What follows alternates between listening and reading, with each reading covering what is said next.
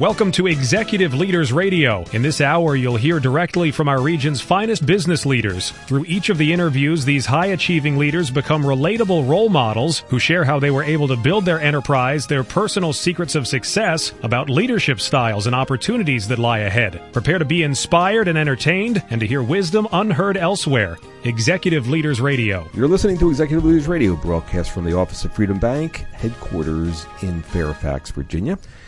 Uh, this is your host, Herb Cohen, with my co host Les Smolin Vistage, William Tidwell Cressa, Darren Tully, Freedom Bank, uh, Chelsea Schott from Cressa, and Mark Haas. And we have a great lineup of guests for you on our show today. Mr. Les Smolin, will you please give us the rundown? Sure. We have Michelle Bolos, CEO of NT Concepts, Dr. Bill Vantine, President and CEO of Systems Planning and Analysis, Edwin Miller, founder and CEO of Nine Lenses, and Carol Stobbe, President, Red Team Consulting. Excellent. Let's get to know our first guest, Michelle Bolos, CEO of NT Concepts. Michelle, what is NT Concepts? What are you guys doing? NT Concepts is a government contractor who specializes in uh, investigative services and the intel solutions. Hmm. How large or how small is this organization? We're just shy of a thousand people now. Uh huh. And how'd you get a job with this company? I founded it back in 1998. Uh, wait a minute. This is a thousand people. Uh, how'd you get a job with it? I founded it. You you started this business. Yes, sir. Uh huh. And uh, do you mind telling us how old you were when you started this business? I had just turned 30 when I started it. You, you had just turned 30 when mm-hmm. you started this business. Mm-hmm. Where you from originally?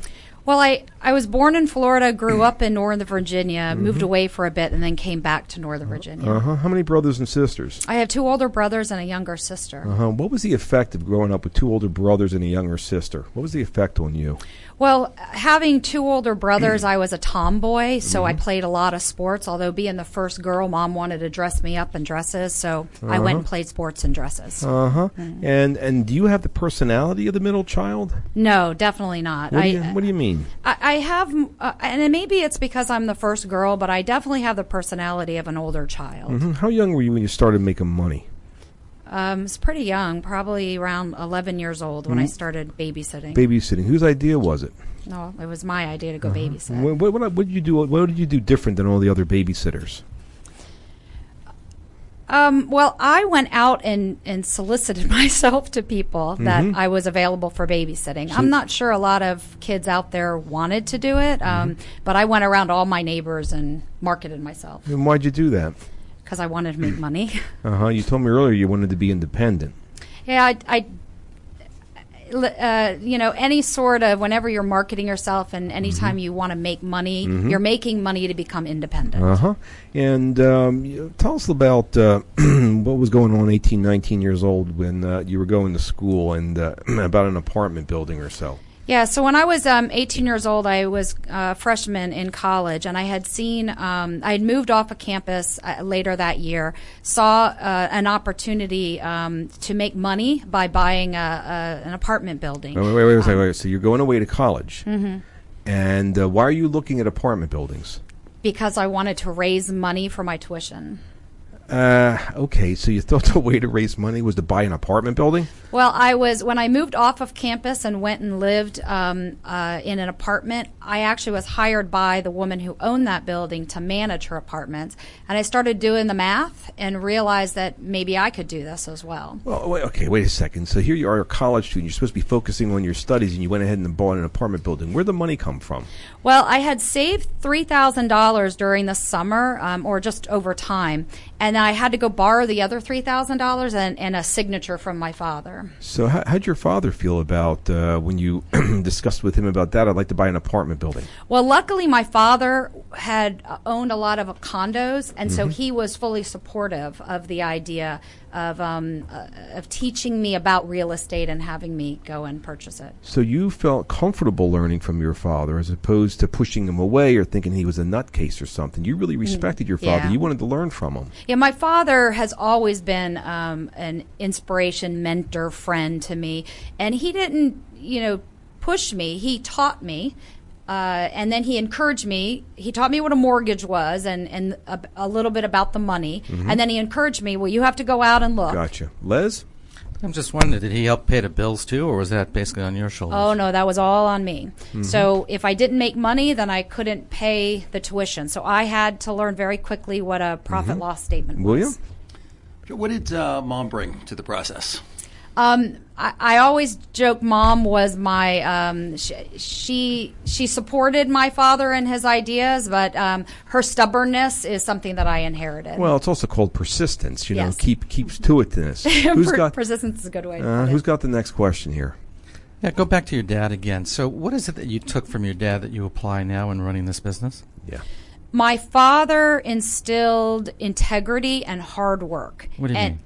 Well, he my dad was an extremely hard worker, but he was also um, a very honest worker and always felt what comes around goes around. He also um, had a huge hand in giving back. Wait a minute. Wait, wait, wait, wait. What, what, what did your dad do for a living My father. when Um, he retired? What was he doing when he, retired as a uh, as head of contracting for the Navy. When was this? What, what, what, what decade or what time frame? I was in college at the time. Yeah. Um, so probably in the early '90s. Wasn't there a lot of problems at that point in time? Yes, um, contracting uh, was um, had a, a lot of volatility in the integrity portion. So your father, uh, in spite of that, told you about integrity. No, no, he showed me what integrity was. What do you mean? What are you talking about? Well, back then, believe it or not, um, four uh, there were four head of contracting in the Navy, and three of them got escorted out. Wow. So it became very clear to you that what goes around comes around. Yes. How do you apply that to the business nowadays? I have. Um, there's a lot of things that we do in business that could be scrupulous. Uh-huh. Um, when it comes to making money, you make a lot of decisions that um, could benefit you, um, or um, and not, and your integrity is completely on the So line. So you're telling me you've built a thousand person firm, and one of the key lessons that you bring with every day is the integrity that your father taught you way back when. Absolutely. Um, that's interesting to hear. I mean, I read the newspapers. I never hear about this stuff, but I'm glad you're telling me about it. I wouldn't have known otherwise. There are a lot of companies that run their company this way. The ones you hear about in the news are not those companies. Excellent. That's what I needed to hear. Who's got the next question? So I'm, I'm wondering, how does a person who thinks money is a way for independence and then creates a company of a thousand people, and you can't be independent anymore? Well, so it's important to note how we grew so quickly. Um, we grew because um, we were a 160 person company. We grew to 1,000 because OPM trusted our company to sole source uh, a very large contract to us. They were in trouble with their last contractor, USIS, so they, and, and really at the end of the day, when I asked them, why would you do that? They said, because they trusted us. Wow. It's relationships. It's people trusting And you didn't hesitate to jump into that space as a result, knowing that there would be so much visibility on that. we jumped into a fire, and uh, it was not something that you um, you can't say no to helping national security, but um, be careful what you say yes to. Mhm. So when you were a kid and you had that babysitting gig, what'd you do with the money? I saved it. I, I'm again, Dad showed by example, um, and I still instill this to my children today. You have a, a save, spend, um, give, grow. 4 four different aspects to your money, and I have been practicing that since I started making money, and um, and I'm going to hopefully pass that on so to my you have kids. kids. What's the similarity between being the mom and also being the CEO of NT Concepts, a thousand person firm? The similarity. What I will say is um, sometimes you have to be, all the time, you have to be a calming factor. So if there's a lot of things going on and a lot of stress, you have to calm everybody down is this, regardless is this of at your- home or is this at work? Both. You see a real similarity there. So your role's similar? Yes. Huh. How about that? You refer to that as the older child syndrome. Is that what you're uh, you're describing here? Well, I don't know if it's necessarily the older child syndrome. Um, the older child syndrome to me is more of that um, leader, say it like it is um, uh, type of personality. But I think in times of adversity, or um, you you have to, and you're leading, and a lot of eyes are on you. You have to calm everybody down. So um, if you're the one with your hair on fire, guess what they're going to do? Uh, so William, you have a question there? Yes. What's your favorite part of what you do today? Yeah. Wow, that's a really good question. Um, I do enjoy um, getting um, response back from my employees that a company can really be run this way. Uh, the, the, especially the staff that I inherited, they were not treated very well in their company. And i in a services company, y- you have to uh, treat your people right. They're the ones doing the service work. So I love when I get to talk with um, um, everybody, all my staff, and get feedback from You them. you really enjoy it, but why would- why would you want the feedback? You're the boss. Just tell them what to do. No, it doesn't work that way. Um, Oh. I, I, I am a firm believer that um, I, you, if you're the smartest person in the room, then you will never grow. You always have something to learn from other people, regardless if it's the receptionist or if it's your s- uh, senior vice Should you be saying this? I mean, you you built a thousand person firm. Should you be admitting that on the air? Yeah, absolutely. Because I think if more people ran their company this way, they would grow faster. Huh.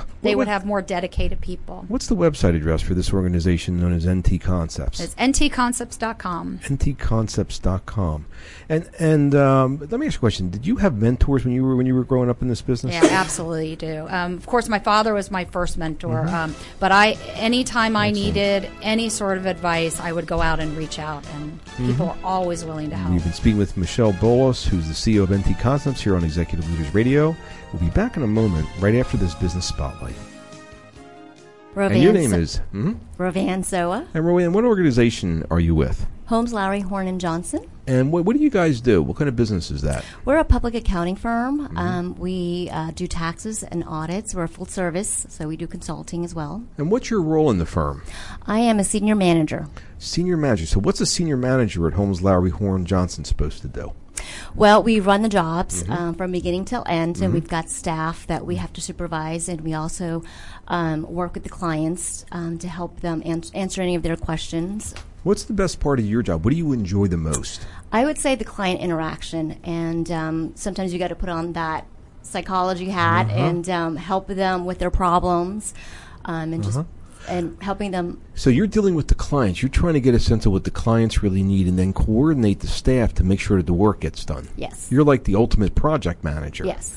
And then I guess as the work's getting done, there's other questions and other issues that come up. So you're like deeply involved between the client and the staff, and making sure that uh, with this kind of finding, we got to do it this way. Yes, there's also research involved um, that you you've got to you know find out what the right thing to do is, and it's always it's important to always do the right thing. There's an efficient way, but you want to do the right thing. So you're so like you like juggling a thousand and one different details all at the same time, as well as people. yes, there's a lot of multitasking. A lot of multitasking. And is your job nine to five? Actually, um, I am. We've got a flex time, and so I am actually Mm-hmm. part time, and so um, I, Interesting. So they're able to structure the job so that you're part time and still able to be effective for both the clients as well, as well as helping the staff know what they need to get done by when. Yes. What's the website address of this organization? HLHJ.com. HLHJ.com. And we've been speaking with, Rovan Soa, and your name, and again, the, organ- the organization is, Holmes, Lowry, Horn, and Johnson. and this has been your business spotlight. And your name is? My name is Todd Popham. Now, what's the name of the organization, Todd? Popham and Associates. What makes Popham and Associates special? we are a professional services firm that do three things. Mm-hmm. We do executive coaching, leadership training, and small business consulting. Mm-hmm. We like to say that we're client focused, and really what we want to do is help our leaders learn, Mm-hmm. change, mm-hmm. and excel. So, why, why do your clients like you? I think they like us, and it's measured on the referrals we get for our business. We don't advertise. We mm-hmm. uh, get our referrals from current clients. Mm-hmm. And we build relationships based on trust, really featuring two things credibility, what we know, and reliability, keeping our promises. So, do, the, client, the clients refer you to other clients. yes, that is that is our business engine. Uh-huh. So, give us an example of how you've been able to help a client without divulging too many details.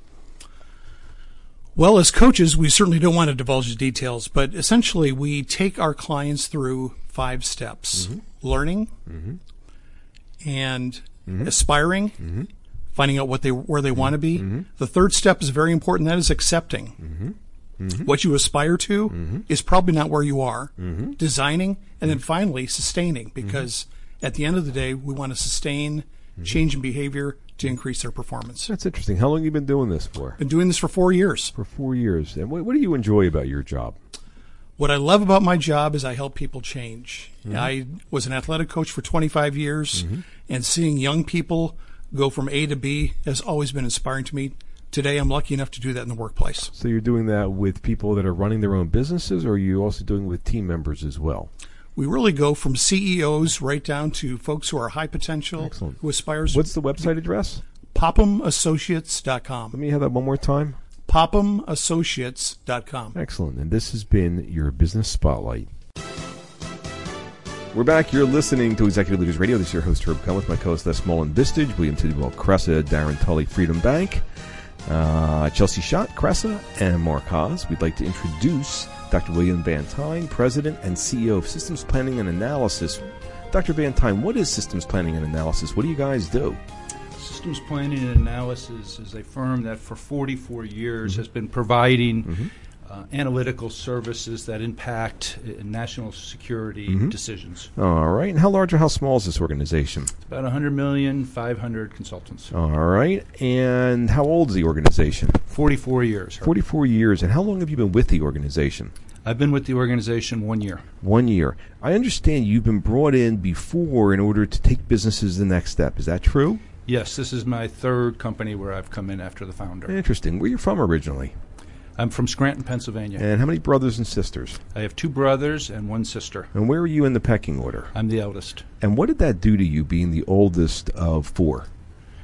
It, uh, I think it helped me to be responsible, and uh, and it was great. I loved it. How, how young were you when you started making money? I was in third grade. Doing what? I uh, had this fantastic idea to uh, sell flowers, so we went out in the woods and uh, cut down. Uh, flowers, and then we figured it was easier if we just cut down the trees. So we started cutting down these trees. We brought all these beautiful flowers home. We set up something in front of the house, a stand, and we started selling until my grandfather came home and uh, started g- going nuts. And then Why? he told us it was poison oak that we were selling. So, so we were selling. So we were selling poison oak, which we then uh, quickly just gave away. and uh, what, what did mom and dad do for a living? Both my parents were teachers. Teachers. And uh, what, what did they teach? What grades were they teaching? My both my parents taught high school. High school. And uh, did you ever have either of your parents as a teacher? I did. I had my mother. Uh huh. Tell us a little bit about your experience with your mother as a teacher. She turned me in for skipping. Your mother Uh, turned you in for skipping. she sure did. Why? She- Why would she do that? She was teaching me that not to play favorites, uh, that she would treat everybody the exact same, and that I was no different than any other child in her classroom. How how'd you feel about that? Oh, at the time, I didn't like it, but in retrospect, I thought it was a fantastic lesson. So your mother taught you that she was going to teach. She was going to treat all the kids equally. And in fact, her son, who uh, didn't show up for class one day, she turned you in, huh?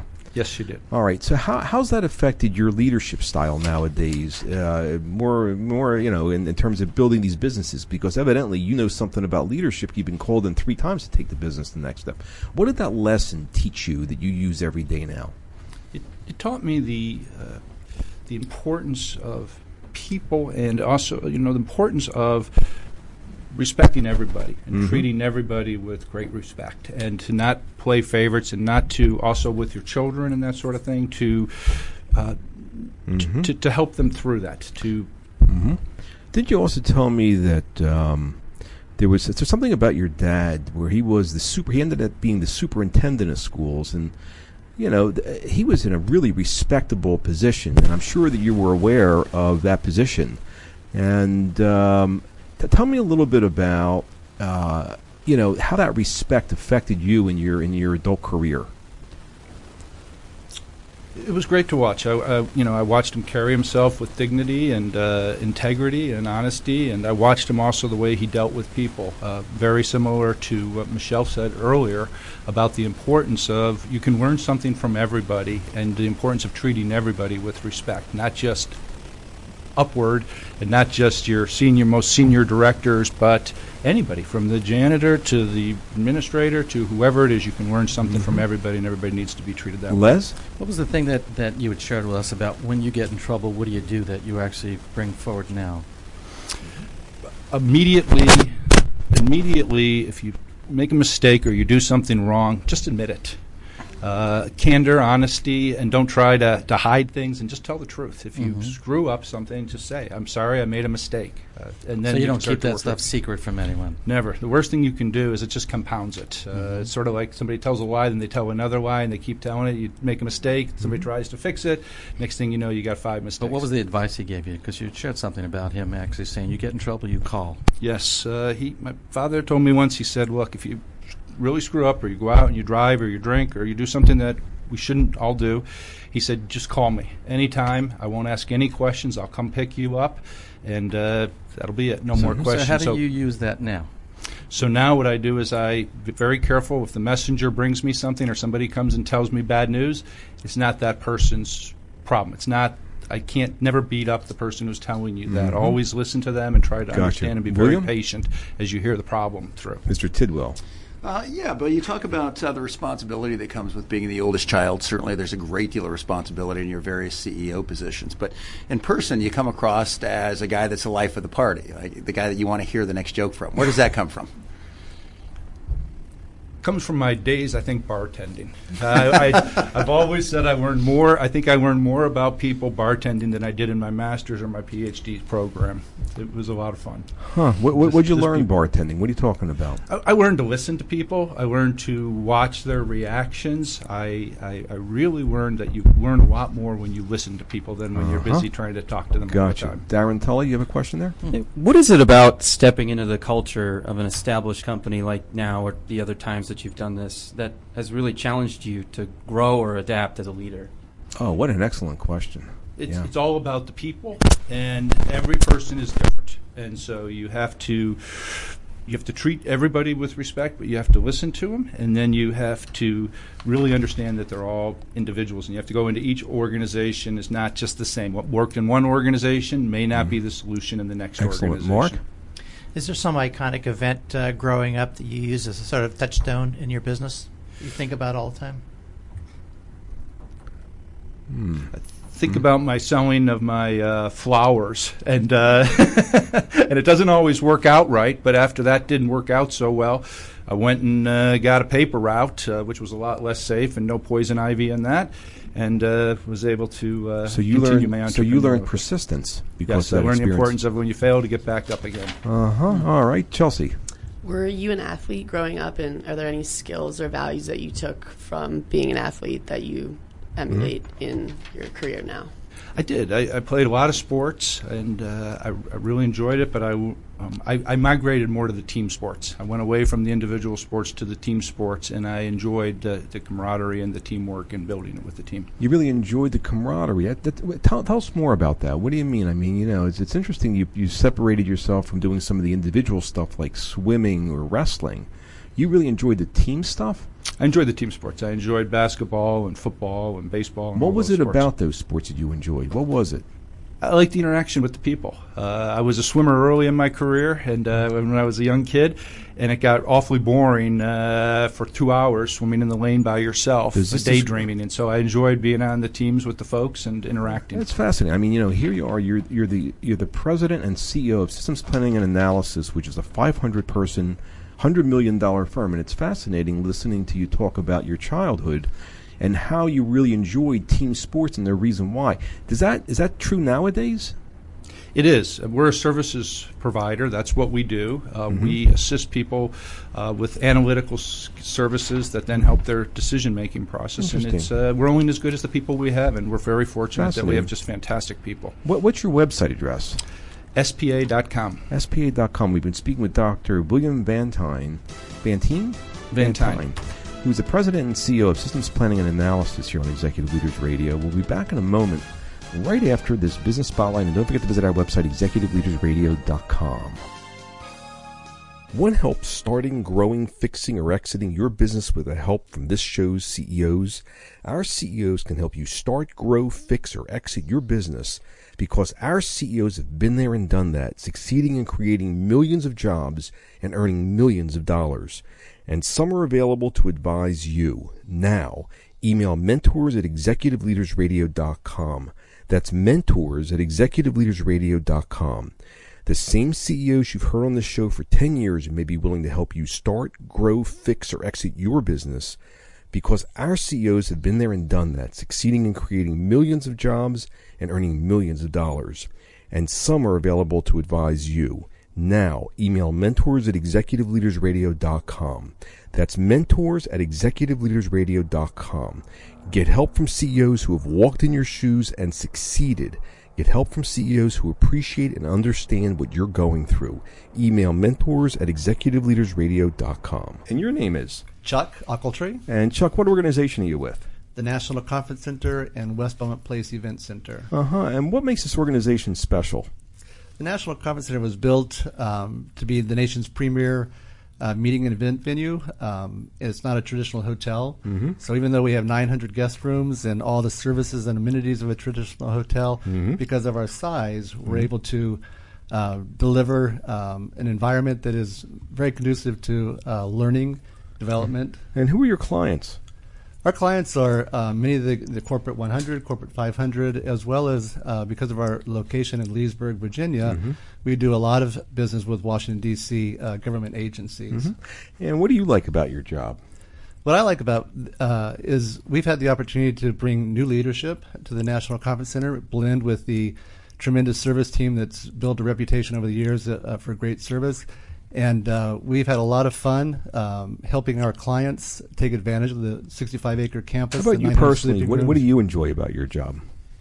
I enjoy that, that we've uh, had a very, very, very successful turnaround in Mhm. uh, the two and a half years, Mhm. uh, taking the National Conference Center uh, from where it was in 2014 with the new Mm-hmm. Excellent. new ownership. We've literally doubled the revenue. And what's So, your what's your role in the organization again? uh, my role is chief marketing officer. And what's which that mean? It, good question. It means that uh, uh, we're involved with branding, uh, Mhm. everything to do with the sales, the marketing, the promotion, and um, the business development. So you're actually going out there and you're actually involved with helping bring in the clients. Exactly, yes. And I guess the way you're doing that is you're actually talking to a lot of the clients, making sure that you know your services are valuable. We talk to a lot of the clients, and we do a lot of uh, events as What's well. the website address of the organization? www.conferencecenter.com. Let me hear that one more time.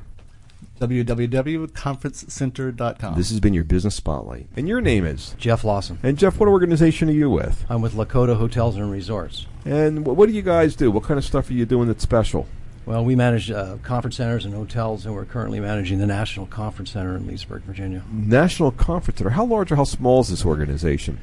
Um, the conference center itself is 900 rooms in size, 350,000 square feet of meeting space, dining facilities for 850, uh, exercise facility, all set on 61 acres of land. Wow, this is a large organization, isn't it? It is very large. Uh huh. And what's your role in the organization? I'm the general manager, and I have oversight of the uh, property and all the hospitality services that occur. Well, what's the general manager supposed to do with this large facility?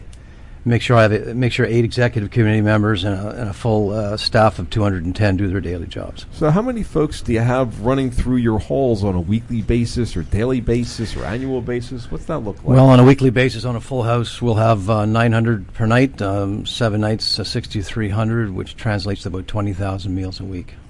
wow. And uh, your job, were you working nine to five, or do you end up having to work evenings and early mornings and weekends and stuff like that? No, I'd say I'm always on duty.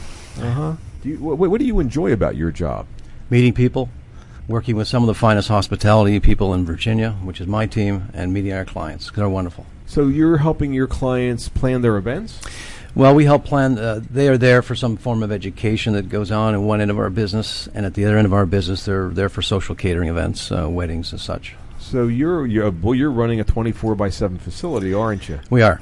Uh huh. What's the website address of this organization? ConferenceCenter.com. Let me have that again. ConferenceCenter.com. And your name again is Jeff Lawson. And the name of the organization? Lakota Hotels and Resorts. And this has been your business spotlight. We're back. You're listening to Executive Leaders Radio. This is your host Herb Cohen with my co-host Les Smolin Vistage, William Tidwell Cressa, Darren Tully Freedom Bank, Chelsea Schott Cressa, and Mark Haas. I'd like to introduce Edmund Edwin Miller, who's the founder and CEO of an organization known as Nine Lenses. Edwin, what is Nine Lenses? What do you guys do? Uh, we're a SaaS platform for digital client engagement for consultants. Uh huh. What's that mean? I don't understand all that stuff. Uh, we help consultants scale a relationship in a digital way with their Mhm. clients and speed time to insight. So you're using the internet to create greater efficiencies. It sounds like you really appreciate efficiencies, don't you? I do. Uh huh. And uh, where you're from originally? I grew up in uh, O- Oglethorpe County, Georgia. Uh huh. And uh, what did dad what did dad do for a living? Dad uh, was an entrepreneur. He built a uh, beer and liquor store, package store, and a small gas station. Uh huh. And was this in a good neighborhood or a bad neighborhood? There were no neighborhoods. Uh huh. so this was uh, rural. Very. Uh huh.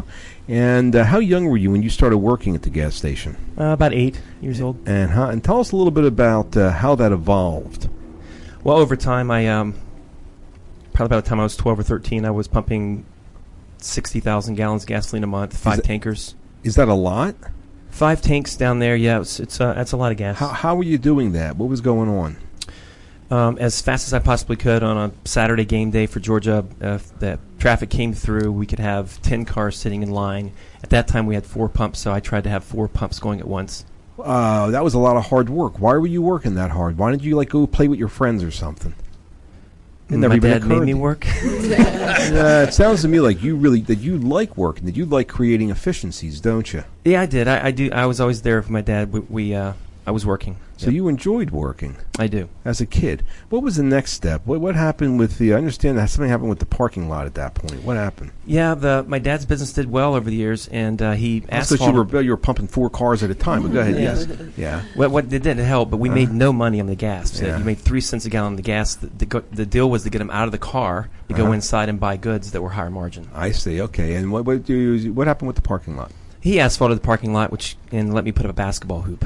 Okay. And then what did you do in terms of inviting other kids around to play? Uh, and what happened there? Well, we um, I got pretty good at basketball. I played a lot of basketball, and um, two things happened. One, at least in the inner city in rural America, everybody wants to beat the other kid, Uh-huh. and so it was pretty much easy to challenge people to come play one on one or have pickup games. So you were pulling the kids from the neighborhood. You're going you're going around grabbing everybody and organizing in the games, and they wanted to play because you had the hoop around town.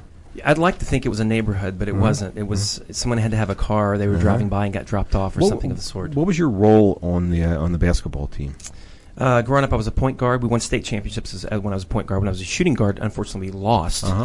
what what's the role of the point guard? What, what what was your role as the point guard? Find the right person, get them the ball at the right time, so they can score in the most effective manner. Uh-huh. What does that have to do with building a successful business uh, like Nine Lenses? Find the right market at, with the right timing, with the right cost of capital, the right efficiencies, with the right touch, with the right volume, and the right margin. It's pretty simple. So you see you see similarities between you know in school uh, uh, when you were a kid playing basketball, trying to form the right team that would win, and uh, building this current business. Why is the name of the company Nine Lenses? Uh, I've, you know, in the past, I've run a few companies as a hired gun, a hired CEO um, in the public and private venues, and along the way, I never saw, really understood what my talent knew or didn't know, and I think it's kind of common theme here. It's all about the people. Somebody knows something you don't know. How do you grab that data, s- connect it all? So the nine lenses is a schema I built. Mhm. Um, it's nine lenses, thirty-seven sublenses, about a thousand themes that Mhm. collect data a- against an architecture. Mhm. And what I wanted to be able to do is know who knew most about the sales process, who knew most about the bill of materials, and then aggregate that data for Mhm. one dashboard. Mhm. Uh, who's got the next question? Yeah, go back and, and, and tell us about mom a little bit. What was uh, mom doing? What do you take from her that you use now? Uh, mom's brilliant. I mean, very high EQ, um, good complement of IQ, um, singer, artist, and What's uh, that have to do with building a business, though? Having an emotional intelligence. Oh, everything. I've seen the smartest people in the world just uh, miss the entire point of a meeting with a with a person. So I learned a lot about people from my mom, and I learned a lot about hard work and tenacity from my dad. Wow, wow, it's fascinating that you really that you really picked up that it's all about the people. I mean, Well- you know, you're like I'm listening to you. You're all about strategy, and it's like. Uh, but Well, I can tell you when you're running a package store in the middle of Georgia, and you have bars in the window, I can tell you that, and you have in a given day maybe ten thousand dollars of cash on hand. Yeah. ten thousand dollars is a lot of money where I grew up. Yeah. So I literally learned to read everything. I could tell you if I saw a car four times one day, how many people were in it, was it going too fast, was it parked too far away? Wow. Because then you were going to get robbed. So, um, do, do you do you trust people? It, I, you, ha- you have to earn the trust. I, I try my best out of the gates. So, No, uh, I'm, not, I'm not the best at that. You can ask me another question that I'm good at. So when you say when you say I have to I have to earn your trust, I mean that's over the course of time and responsibility. It's like you're not giving me the keys to the kingdom day one. It's, you're going to know, I believe that you give everyone the benefit of the doubt um, coming in, but I do believe as an individual over time, you do build credibility by the by your actions. So I can tell my wife I love her and I'm faithful all of my life, and if I'm not, I, she shouldn't trust me, right? I mean, Right. it's, it, it's going to add up. Well, let's, let's go back to that trust thing. People in the companies that you've run give you money, their money, perhaps, and other investors' money. They have to trust you. So, what do they see in you that allows them to trust you? Mm-hmm. And I tell them the truth. Um, I'm to the point of what it is. Um, I try to get to what is it that we're dealing with, frame that uh, opportunity, not the problem, but the opportunity around it, and the problems that might hold that back later, and then what that cost of capital might be. And we've been pretty good at it, and I, I agree with. So um, when there's a problem, you're not hiding it from the investors. I mean, I read the newspapers and it's like all this litigation, but you don't believe in that. You're going to tell somebody if there's a problem coming down the pike or if there's one that you weren't anticipating. yeah, the only time I've been fired in my, my career as a CEO is I, I told them the, the truth. Wow. Okay, who's got the next question here? So, who, who told you about the truth was important? Where did you learn that lesson growing up? Oh well, I mean, you in in our in our where I grew up, there was no lying about you didn't have anything. So I mean, we caught water when it rained. Um, Mhm. So the, the truth is, you have to deal with it. And then what do you? How do you make it better? Gotcha, William. Edwin, you've been the CEO of uh, uh, many companies and a very distinguished career. What was the first job you had uh, coming out of uh, school, Mhm. coming out of college, and, and what did it teach you? Uh, undergraduate, I was uh, I joined the internet in '93, and I was a sales guy. Um, so um, quickly became I produced as much as the entire sales group did, um, and grew in the ranks there. But left sales quickly to be a technical people at on the technical side, um, and then later finance. But that's where I started my career. I think it. Um, Earlier, Mark asked you if you have any other business ideas or if you had any business ideas earlier in the game, and uh, what was your answer to that? Yeah, unfortunately, I have a lot of business ideas. Uh huh. You saw some stuff happen in the past. Tell us a little some of the some of the ideas you had in the past that uh, sort of came to fruition. Uh, well, early '90s, I, th- I knew that the internet would turn every every market upside down, and I remember pitching um, my CEO, he- which he threw me out of his office. Great, great guy. I get along with him now, but I said, "Hey, Mhm. refrigerators are connected to the circuits. Yes, okay, great. Circuits should be able to carry. They carry data. Great. Can we put packets of our data, IP packets, on that, and, and replenish refriger- refrigerators without going to the market?" And you saw this how many years ago? Threw me out of the office. Uh-huh. Uh, that was '94. So, so you're the kind of guy that get, gets visions, but you also really appreciate that it's about the people, because otherwise the visions ain't going to come true. Yeah, nothing happens without people. Uh huh. Who's got the next question here, William? So, Edwin, you, we know that you're also a, a published author. Where did that desire to teach come from, and how does that apply to how you interact with your employees? Um, well, I I probably I've got four more books prop, in pretty good shape that I could publish. So I just write a lot. Um, I studied in undergrad. I studied business uh, school, German and French, um, and so I've always been always trying to connect anything I possibly could, and I find that writing helps me connect thoughts. Um, Writing helps you connect thoughts. T- Tell us a little bit about that. Well, I mean, I think if you can, it's one thing to talk about something. It's another thing to, to spend the time to, to write it um, in a place where someone that could consume it and read it and walk away understanding something. Mhm. And so the uh, I do believe that in that discipline of, of of writing, I still write notes. A lot of I've used Evernote. I'm a, a geek when I in typing and whatnot. But I think writing helps connect the brain to what you heard and interpret it a little bit better. Mm-hmm. So Uh huh. Interesting. Next question. Yes, Darren. Yeah, going back to your basketball days, your laser focus and hard work really paid off, right? You got a scholarship to college, moved up here uh, to Virginia. Do you ever wonder what your life would be like now if you hadn't gotten that scholarship? Yeah, I'd be back in Georgia with my family. Um, we wouldn't be pumping gas because they don't have the gas station anymore. I, but if, I think if I'd have been there, we'd have probably taken over the county. What, what, what, what, so, what was the turning point in your life? I mean, I'm not. quite- Give me that clarity again. I mean, I. Uh, so I understand you grew up in rural Georgia. You were pumping gas. I understand, like you're like this really driven, successful entrepreneur who really appreciates people. What was the turning point in your life? I got recruited in, in one way to, to go play basketball at a school in, in uh, a Christian school in um, in, out in Clarke County, which is where Mhm. the University of Georgia is. Yeah. And I played basketball there and did well. We won states, and I got recruited to go play college ball. Wow. So that helped. That helped expose you and turn your life around. Yeah, it did. Yeah. Wow. What's the What's the website address of this organization known as Nine Lenses? It's ninelenses.com. ninelenses.com. We've been speaking with Ed, Edwin Miller, who's the founder and CEO of Nine Lenses here on Executive Leaders Radio. Don't forget to visit our website. It's executiveleadersradio.com, executiveleadersradio.com to learn more about our executive leaders. And we will be back in a moment right after this business spotlight. Your name is? Brendan Herbert. And the name of the organization? Infinity Wellness Partners. And what is Infinity Wellness Partners? We're a corporate wellness provider based here in Washington, D.C. And what do you do for your clients? We provide comprehensive wellness programs. And what, what, what do you mean by a comprehensive wellness program? So, everything uh, on site and online, we bring activity classes, workshops, staff wide challenges, and health coaching are our four major aspects. So, your clients are the corporations that bring you in to provide these wellness programs for their employees? Absolutely. Do they get a return on their investment?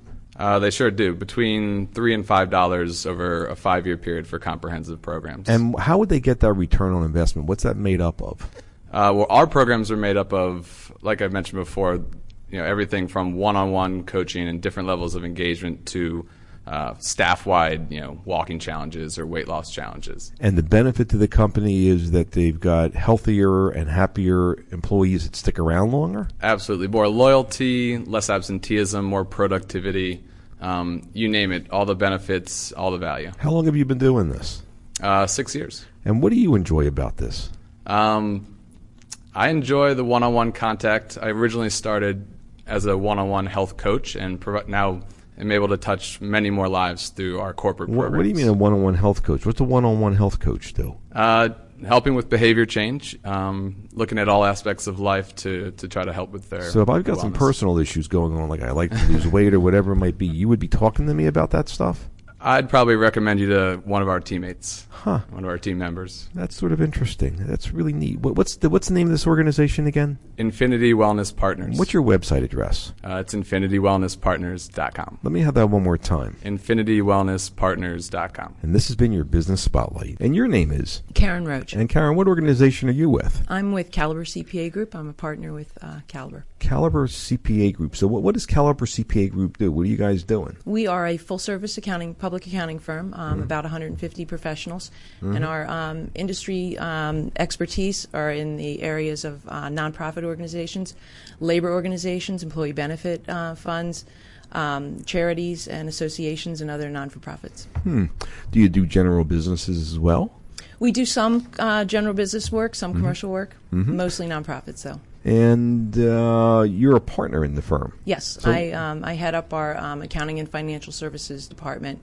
Huh. Um, so we're a little bit different. Um, our practice is uh, traditional accounting, so we have audit, tax, um, and then the department that I head up, um, we actually um, serve as controllers, CFOs. Um, accountants, uh, accounting managers, bookkeepers for our clients. We uh, we actually roll up our sleeves um, and get involved. Um, So as opposed to an outside accounting firm, it sounds like you're serving some of the functions that I would normally have a bookkeeper or a controller or my CFO do. You're actually serving those roles. exactly. Huh, that's pretty unconventional. And you're a partner in the firm. I am. Uh-huh. Why do you like being a partner in the firm?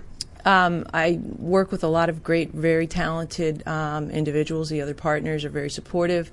Um, we really take a team approach. We um, we utilize everyone's expertise and experience, and um, and really pitch in to help you our take a team succeed. approach. So if a client's got a problem, you're able to help the client. You're able to go into the organization and find the right people to help out. Exactly. We we take pride in the fact that we don't just um, identify problems; we help them solve. What's the website address for the organization? CalibreCPA.com. Let me have that one more time. CalibreCPA.com. This has been your business spotlight. One help building your business with help from this show's CEOs? Our CEOs can help you uncover more opportunities, grow your sales, connect you, help you raise money, all the big issues because our CEOs have been there and done that, succeeding in creating millions of jobs and earning millions of dollars. And some are available to advise you. Now, email mentors at executiveleadersradio.com. That's mentors at executiveleadersradio.com. The same CEOs you've heard on the show for 10 years may be willing to help you build your business, uncover new opportunities, grow your sales, connect you, help you raise money, all the big issues because our CEOs have been there and done that, succeeding in creating millions of jobs and earning millions of dollars.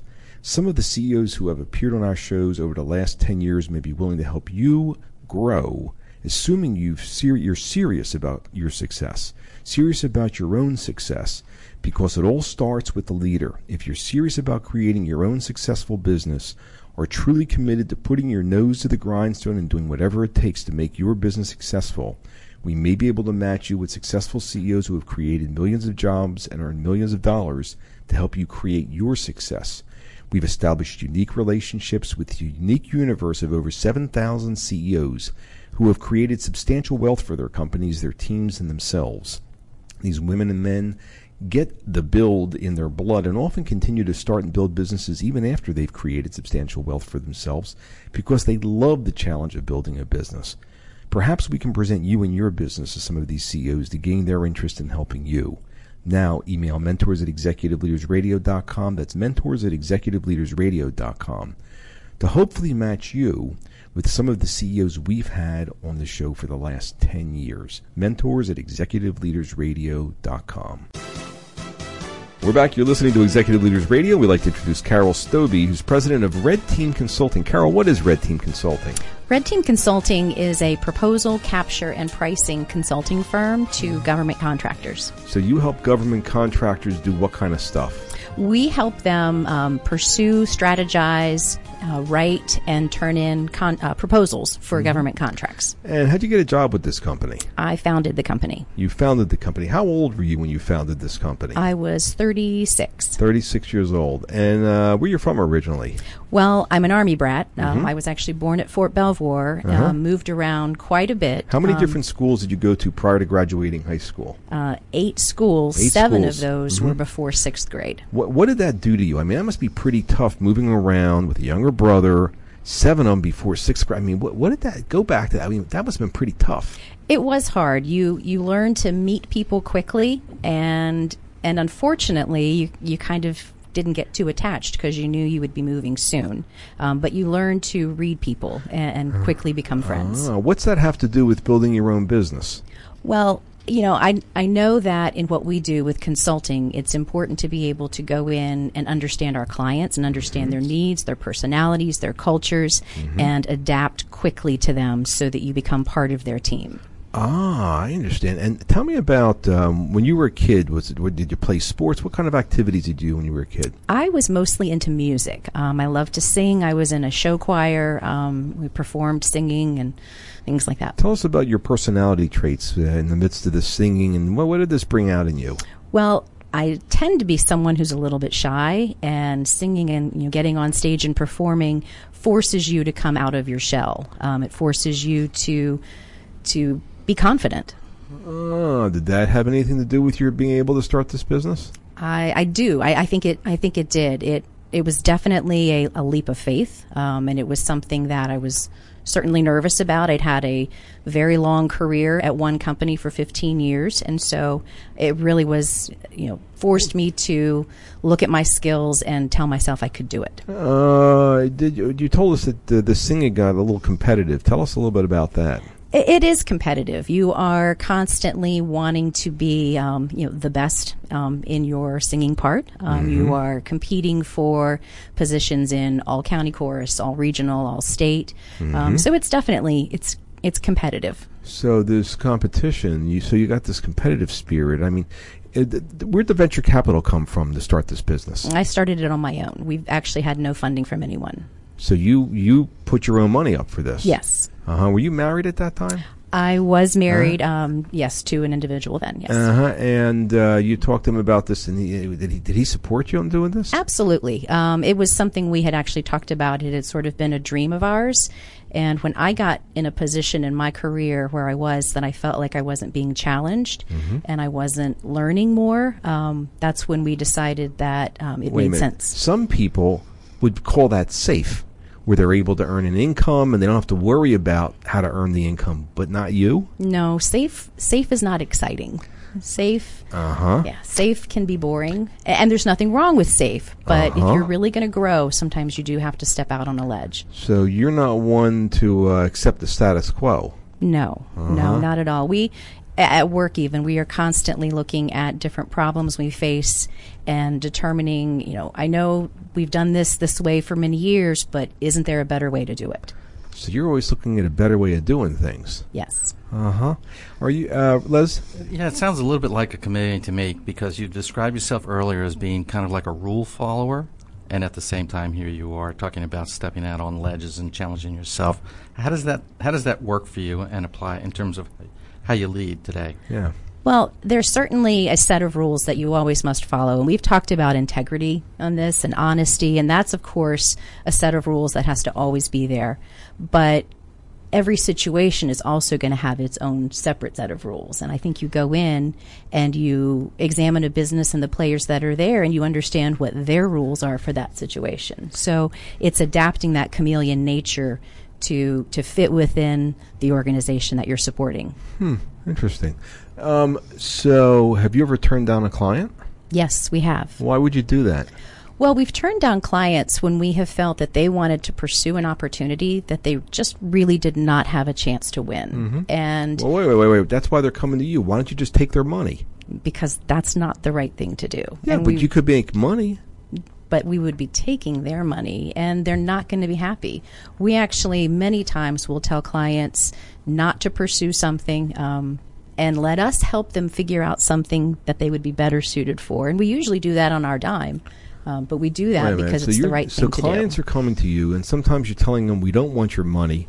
And in fact, what we can try to do on our dime is try to figure out how we can help you.